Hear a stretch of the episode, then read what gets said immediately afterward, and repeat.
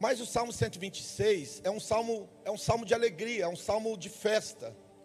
É um salmo que finaliza uma etapa e começa uma nova etapa. É um salmo que eu chamo de divisor de águas. O povo, eles ficaram 70 anos no cativeiro. E aí então, chegou o momento, foi 3 voltas. A primeira foi com Neemias. A segunda foi com, se eu não me engano, com Zorobabel, e a terceira com Esdras. E a terceira foi a maior de todas, né? Imagina, um povo que morou durante 70 anos na Babilônia, agora voltando para a sua origem, para a sua terra, para a sua casa, para o seu... Maringá tem 76 anos, gente. Imagina o que é isso. Imagina a logística que é isso. Mas o Senhor trouxe eles de volta. Então, eles fizeram esse salmo. Chama Cântico de Degraus, porque é um cântico, na verdade, que diz assim: quando o Senhor trouxe do cativeiro os que voltaram a Sião, estávamos como os que sonham. Amém? Primeira boa notícia: o Senhor está mandando dizer para você que esse ano que está findando e o ano de 2024 que vai começar, você está voltando para Sião. Você está indo em direção a Sião, e Sião aqui representa a vontade perfeita de Deus. E quando você volta, ou quando você decide andar no centro da perfeita vontade de Deus, você começa a sonhar com os olhos abertos, você começa a contemplar, você começa a ter imaginação, você começa a ter criatividade, porque agora você voltou a suspirar, você voltou a ter paz e alegria. E ele diz assim: então a nossa boca se encheu de riso e a nossa língua de cânticos. Então se dizia entre as nações: grandes coisas fez o Senhor por estes. Quem pode dizer: o Senhor fez coisas grandes na minha vida? Alguém pode dizer nessa manhã: o Senhor tem feito coisas grandes na minha casa? O Senhor tem feito coisas grandes na minha vida profissional? O Senhor tem feito coisas grandes na minha empresa, nos meus negócios? Você pode dizer: na minha formação, o Senhor tem me abençoado. A Bíblia diz: grandes coisas fez o Senhor. E eu quero te dizer sem medo de errar, esse é o desejo de Deus para mim e para a tua vida.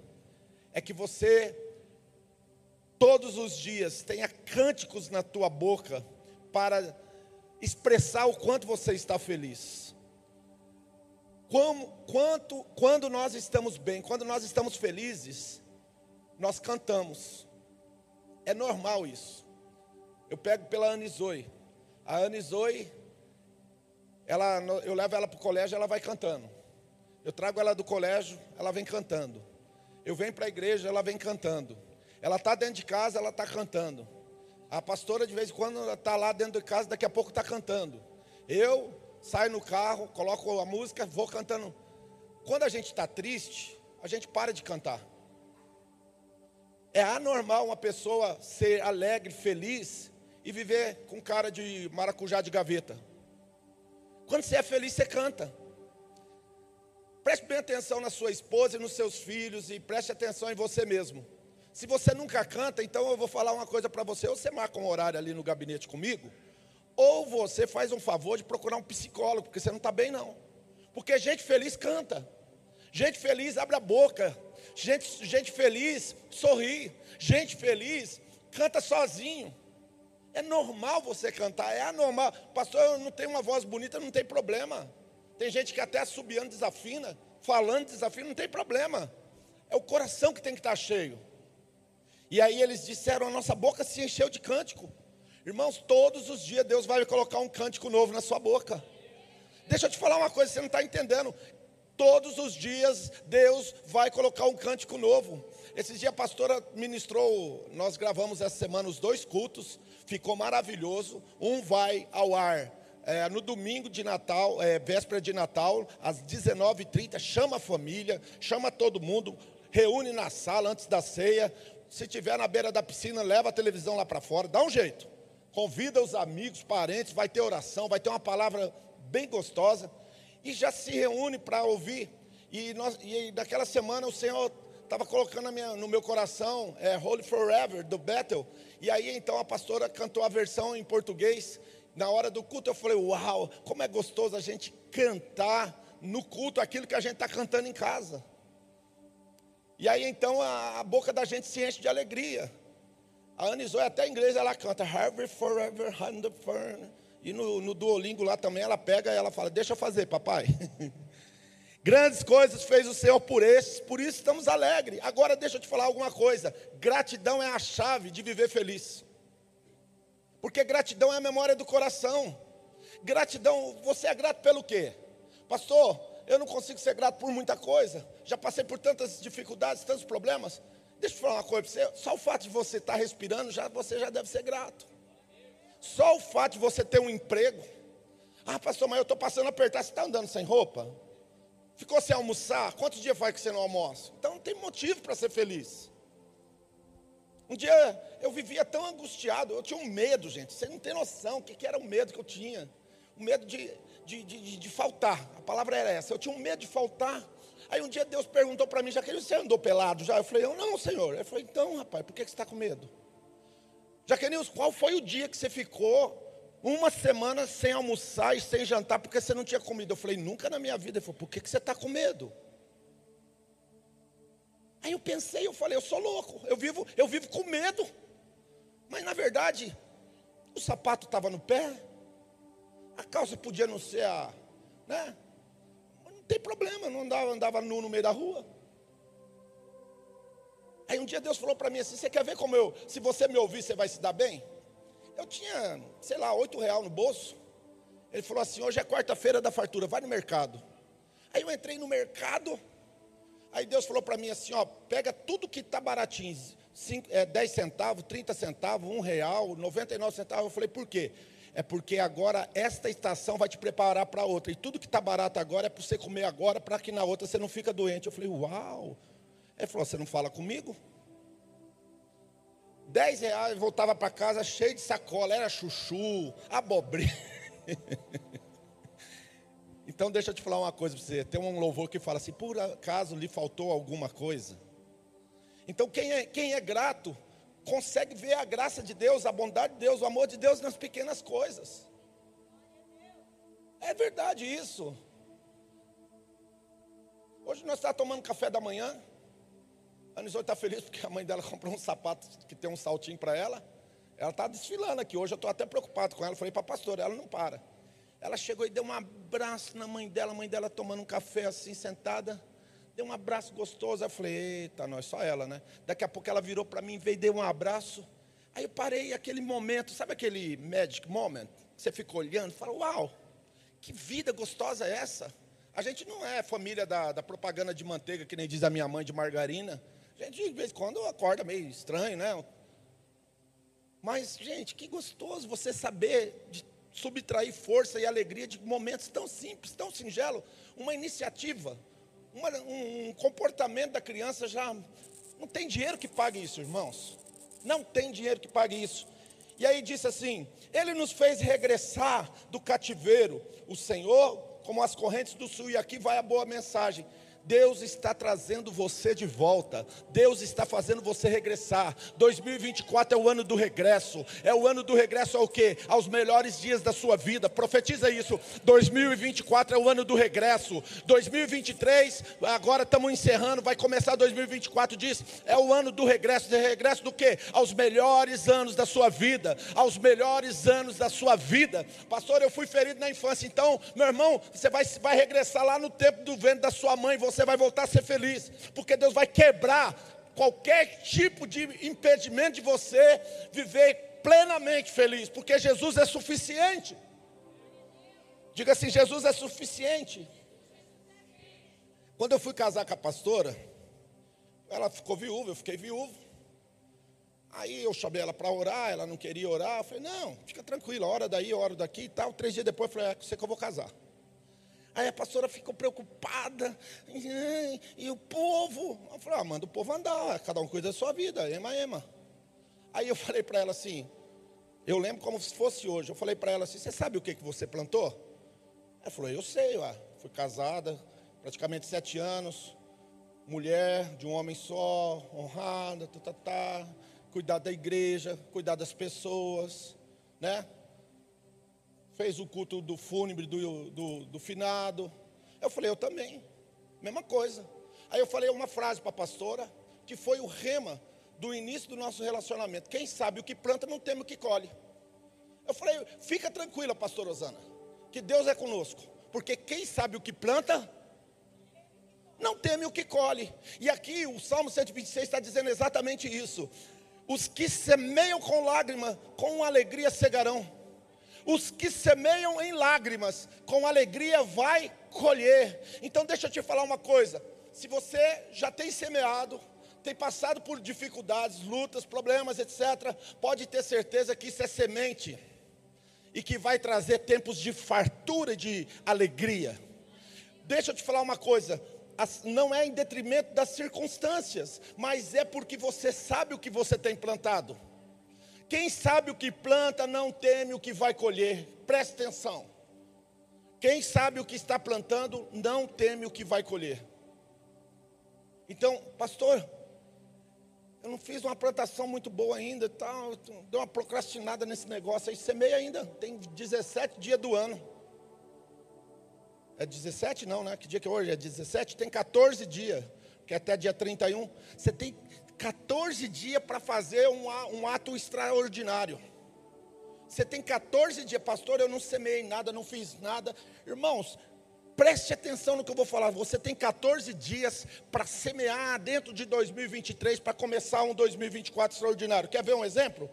Pega o projeto de vida, faz um projeto de vida, faz uma oferta, faz uma semeadura, sabe, faz alguma coisa. Pastor, eu não participei, eu não dei nenhum presente aqui para as criancinhas que da igreja, que foi levado lá, irmão, não importa, pega, conversa aí com a pastora, faz alguma coisa, sabe. Eu Jaquenilson, eu tenho uma, como que eu poderia dizer? Eu tenho um relacionamento muito próximo com semeadura. E eu sei, meu querido, que muitas coisas que estão acontecendo são coisas que nós plantamos ontem, plantamos mês passado, ano passado. Ontem era 11 horas da noite, cheguei em casa, eu ganhei uma camisa do jeito que eu queria. Uma camisa linda. Cheguei aqui, ganhei um copo lindo, escrito Pastor Jack. Aí eu falo assim, eu sou melhor do que ninguém? Não, isso daqui é colheita. Irmão, isso daqui é colheita. Olha que garrafa bonita, escrito Pastor Jack. Isso aqui é colheita. Ah, minha esposa maravilhosa, não sei o quê e tal, e a gente vai não sei o quê. Colheita. Ah, pastor Rosana, é uma colheita na minha vida. Era para mim estar chato, amargurado, sem nada. Ah, Deus me deu uma esposa bonita, inteligente, brava. E me deu uma menina, coisa linda. Minha menina é extraordinária. Colheita, porque Deus sempre pensa no teu futuro. Então passa a pensar aí, ó, à noite eu vou vir com a camisa nova. Então Deus, fora os irmãos, ixi, eu nem vou falar nada. Aquele que leva a preciosa semente, andando chorando, voltará sem dúvida. Olha aí, quem leva a semente. Pastor, eu não fiz parte de nenhum house esse ano, 2024. Meus irmãos, já vai começar o GA, que é o grupo de avivamento. Você vai para lá. Já vão começar um lá, abre um, já tem lá na sua empresa também. Aí a gente, vamos ganhar alma. A Bíblia diz que sabe é o que ganha alma. Então você tem que levar a preciosa semente. O que é a preciosa semente? A palavra. As boas novas, evangelho significa boas notícias. Jesus morreu e ressuscitou. Agora você vai abrir a sua casa, agora você vai abrir a sua empresa, agora você vai até algum lugar e você vai falar, para com isso, agora eu vou levar a preciosa semente. Porque se a Bíblia está dizendo o que anda levando a preciosa semente, o que anda levando a preciosa semente vai voltar trazendo molho. Deixa eu falar algo para você. No curso de intercessão e batalha espiritual, a última aula das 5 aulas é sobre colheita. Sabe, deixa eu falar uma coisa para vocês. Olha para mim, quem está comigo, diga amém. Estou encerrando. Só mais 5 minutos, estou encerrando. Preste bem atenção no que eu vou dizer para você. Irmãos, a coisa mais gostosa da vida é ter colheita. É uma delícia você ter uma colheita. Colheita é bom demais. Pastor, eu não sei o que é isso, eu vivo na face da terra, eu nunca desfrutei disso. Então, irmão, em nome de Jesus Cristo, vamos mudar isso. Você vai ser crente, um crente que produz frutos. Você é crente que vai viver desfrutando e tendo colheita. Você vai ter colheita em todas as áreas da sua vida, porque esta é a boa, agradável e perfeita vontade de Deus. Deus tem uma colheita para você. Sabe, semana um irmão procurou eu para conversar. Ele abriu mão de um cargo, de uma posição dentro de uma empresa, por um determinado motivo. Nós oramos, ele entregou isso para Deus. Recentemente, na mesma área, uma empresa top chamou ele, e não só para fazer parte da empresa, mas tem probabilidade de ser um dos sócios da empresa. Sabe por quê? Por quê, meu irmão? Porque levou a semente. Qual é a semente? A palavra, a verdade. Sabe, a gente não pode abrir mão do nosso galardão, da nossa colheita.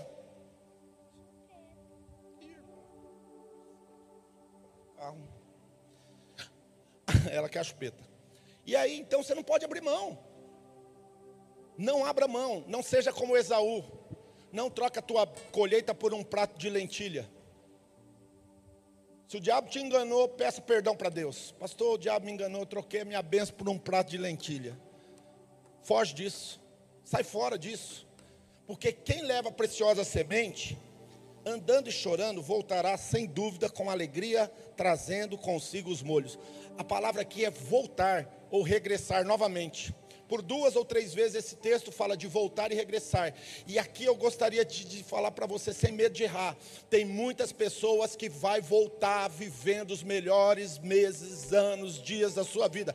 A felicidade vai voltar, a paz vai voltar, a alegria vai voltar. Você vai declarar isso com atitudes, você vai declarar isso com testemunho, porque é tempo de regresso, é tempo de voltar às origens. Pastor, Deus me usava em profecia, eu orava, eu jejuava. Você vai voltar a orar, você vai voltar a jejuar. Pastor, eu tinha um grupo, eu cuidava de pessoas, você vai voltar. Pastor, eu era diácono, eu era diaconisa, eu fazia parte dos voluntários. Pastor, antigamente eu já toquei, eu já cantei, você vai voltar. É ano, meu irmão, 2023 para 2024, presta atenção, é tempo do regresso. É tempo do regresso. Pastor, o senhor não sabe como eu era tratado quando eu entrava numa agência, o gerente me tratava bem. Por quê? Porque eu era um dos melhores. Você vai voltar a ser. Eu profetizo isso hoje em nome de Jesus. E aqui é a última da manhã. Abacuque, ao contrário dos outros profetas, Abacuque tem uma mensagem interessante. Sabe, Deus é Deus de processo. Deus é Deus de processo. Sim ou não? Sim. Deus é Deus de processo. Deus é Deus de processo. A tua vida vai passar por uma aceleração. Quando você fala de Deus, você entende sempre o quê? Escada, processo, né? Eu não estou dizendo que Deus vai deixar de trabalhar em você. É primeiro em mim, depois através de mim. Mas aqui eu queria entregar algo de Deus para a sua vida. Nós estamos vivendo os últimos dias da igreja. Jesus não tarda em voltar buscar a igreja. Eu costumo dizer, para ninguém viver alienado, é como Jesus morreu ontem, ressuscitou hoje, voltasse amanhã, mas também a gente deve viver como ele nunca fosse voltar. É assim que a gente vive. Mas sem nenhum tipo de erro escatológico, eu posso afirmar para vocês que Jesus está cada dia mais perto à sua volta. E o que vai acontecer nos últimos dias? Mensagem do mês de novembro. A Bíblia diz assim, que se aqueles dias não fossem abreviados, nenhuma alma se salvaria. Nenhum santo, na verdade, fala. O que significa isso? Que Deus vai apressar o passo de muita gente. Abacuque disse assim, olha, escreve a visão em tábuas, em letras grandes, até quem passe correndo possa ler. Escreve a visão em uma tábua bem grande, para até quem passar correndo possa ver. Nos Estados Unidos, quando você vai tirar uns dias lá, dependendo do lugar onde você fica, você vê muitos servos, não é servos, né? Servos. E quando você vai chegar perto dele, eles dão uma estilingada, eles dão uma acelerada, você não consegue pegar correndo ele, até a onça, leão, quando pega aí na internet, dá uma olhada aí, quando vai pegar eles, gente, eles têm umas perninhas finas, e aquelas perninhas fininhas, aquela patinha fininha e comprida, aquelas pernas, eles saem numa disparada tão grande que você não consegue alcançar eles, só na base da espingarda, né? Do besouro sem asa, que nem diz o povo. E aí o que eu quero dizer? Você vai acelerar os passos. 2024, assim como o tempo está sendo abreviado, Deus tem pressa com você. Deus tem pressa com você e Ele está mandando te afirmar. Eu estou profetizando pela palavra. Te prepara, porque tem muita gente que vai começar a andar mais rápido. Só que você tem que se atentar. Pastor, eu sou procrastinador, eu gosto de... Então, pelo amor de Deus, arranca essa roupa, joga fora e pega a roupa do reino. A mentalidade do reino. Pega o Espírito Santo e fala: Espírito Santo, tu és o meu melhor amigo. A partir de agora eu não te largo para nada. Levanta de manhã cedo e já fala: Espírito Santo, o que é que nós vamos fazer hoje? Vai dormir e fala: Espírito Santo, fala comigo em sonhos. Durante o dia, todo lugar que você for, você fala: Espírito Santo, me mostra, fala comigo. Cola com o Espírito Santo. Vou falar 2 ou 3 vezes essa mesma frase. Cola com o Espírito Santo. Ou com gente que é cheia do Espírito Santo. Cola com o Espírito Santo ou com gente que é cheia do Espírito Santo. Eu sempre prego e ensino aqui. Nunca ouça um homem que não ouve Deus. Cuidado. Nunca ouça uma pessoa que não ouve Deus. Pode ser uma tragédia. Por isso eu quero te dizer: ouça o Espírito Santo, cola com o Espírito Santo ou com gente que ouve e fala da parte de Deus. Cola com gente que anda cheio do Espírito Santo. Eu vou repetir: cola com gente que anda cheio do Espírito Santo. Cola com gente que é cheio do Espírito Santo. Por quê? Porque ele faz agora uma profecia aonde ele começa dizendo a respeito de situações que vão estar acontecendo.